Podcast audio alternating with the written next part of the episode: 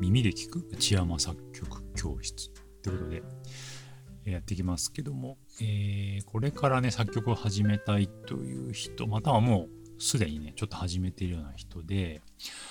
あの、作曲の前にこう、なんか勉強をね、しなくちゃいけないんじゃないかみたいな感じで思ってる人がいると思うんですけど、で、私の当時、えー、高校生ぐらい、高校高校1年生ですかね、あの作曲を始めた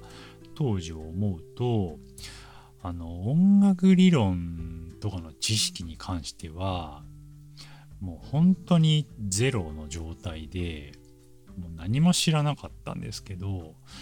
それでもですね、あの作曲を、まあ、始められたし、続けられたので、今その、なんか勉強から入んなきゃって思ってる人がもしいたら、それよりもその作るっていうところというか、まあ、熱意、作りたい熱意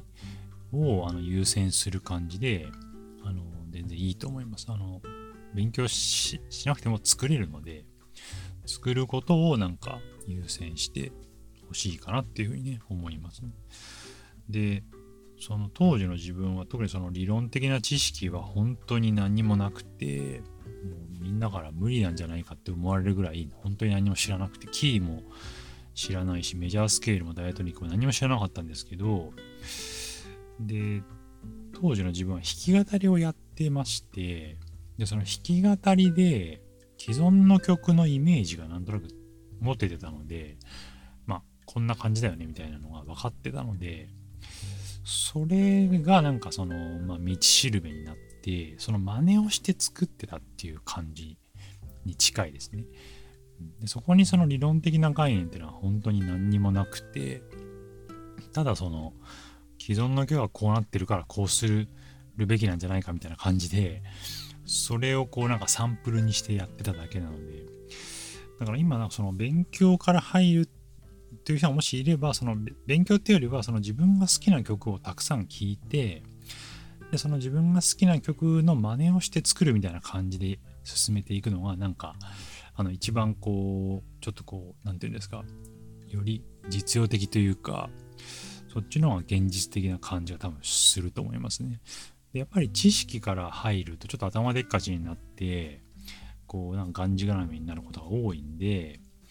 それよりもその、なんかあの曲こんな感じだったからそんな感じで自分もやってみようみたいな感じでやる方が、なんかよりやりやすいかなというふうにね、思います。はい。で、自分もその本当にメロディーを思い浮かべて、そこに片っ端からコードをつけるっていうね、ことをやってただけなんで、そんな感じでまず始めはいいと思いますね。作りたい熱意を優先してほしいし、それで作れるんで、現実的に、ね、作れるであれば、まあ、作ることをね、あの優先してやってみてほしいかなっていうふうに、はい、思いますね。で、あと、まあ、ちょっとここから振り返りな感じなんですけど、まあ、とはいえ、あの、遠回りも結構当時して、で、時間がかかったのは、まあ事実といえば事実なんですね。で、まあその遠回りは逆に学びになったりしたんで、まあ個人的にはそれでも良かったなというふうに思ってるんですけど、あのー、今ね、例えば、ちょっと遠回りはなるべく避けたいと。なるべく効率よくやりたい、やる以上は やりたいっていう人がもしいれば、あの、その人だけ特例で、まあ、ちょっとは学ぶことを、まあ、入れてもいいのかなっていうふうに思いますね。で、それもなんかそこにすごい時間をかけて、稼働をかけて、やらなくても別によくて、なんか本当に1日2日でさらっと概念をこう流し見するっていうか まあちょっとチラ見するぐらいでいいと思うんですけど、あの、まあ、最低限の知識だけは入れるという感じですね。その最低限の知識っていうのは何かと言われれば、まあ、メジャースケールと、あとそのメジャースケールを、まあ、流用したキーの概念ですね。で、そのキーをコードに流用したダイアトニックコードの概念ですね。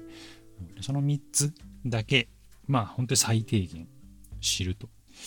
で、やると、まあちょっとその、なるべくコードを選んだりとか、あの、なるべく、あの、筋道を立てて考えるっていうところに持っていけるんで、コードを選んだり、メロディーを組み立てたり、作曲の作業がちょっとこう筋道を立てた作業みたいな感じになっていくんで、だからまあ、そこの時間短縮にはつながるかなっていうふうに思いますね。ただまあその遠回りもね、あのさっき言ったようにあの学びにつながるんで、まあその遠回りをあえてするっていうのも面白いと思いますし、うん。で、あとその続けていくことをもし考えるとですね、あの自分もそこから数年間何も学ばずに感覚と熱意だけであの突っ走った側の方なんですけどやっぱり数年経って継続本当の意味での継続ってところに行くとやっぱちょっと行き詰まりを感じましたね当時。でそこからやっぱりなんか学ばなきゃダメなのかなっていうふうに気持ちが切り替えてで学びにそこから行ってでやっぱりその行き詰まりっていうのは学びによってあの打開できたのでだからそういう意味でもまあその行き詰まらずにちょっとこう継続をねなるべく目指してねやっていくっていう人もしいればそういう面でもまあ多少学んでいった方がいいかなっていうふうに思います。だからまあ整理すると、えっと、学ばなくてもえっと既存の曲を真似する感じで作れますと。音楽理論とかまあ作曲の勉強とかしなくても作れますからまあ作る。ことを優先してやってみてほしいと。で、まあ、とはいえ、まあ、時間短縮とか、辻道をちょっと立てて、まあ、効率よくやるってところを目指すと、まあ、ちょっとは学んだ方がいいですよ。まあ、必要最低限学んだ方がいいと。で、さらに長い目で、えー、見て、えー、なんか、行き詰まりをね、なるべくしないように、円滑に作曲を継続していくってところを考えると、まあ、後々やっぱ学ぶことも必要になってくると。うん、だからまあ、本当に望ましいのは、本当の最低限だけちょっと学んで、であとは作りたい欲求に任せて、作って、作りきって、うん、で、その作っていく中で、まあ、並行してちょっとずつ学んでいくっていうのがいいかな。うん、それが理想的かもしれませんね。うん、で、そんな感じでやれば、多分その、がんじがらめにならず楽しみつつで理論も知りつつ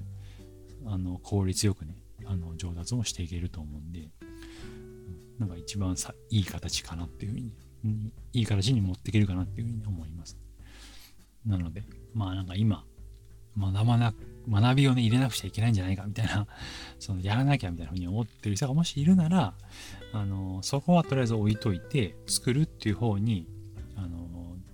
力をね注いでいって問題ないかなと思います。でその作る中でまあ徐々には覚えていけばいいと思うんで、うん、そんな感じであの力の入れどころをねちょっとこうまあ調節して作る方に熱意をね注いでいってほしいと思います。はい。そんなわけで、えー、ぜひ参考にしていただければと思います。はい。では今回はこれで終わりになります。ありがとうございました。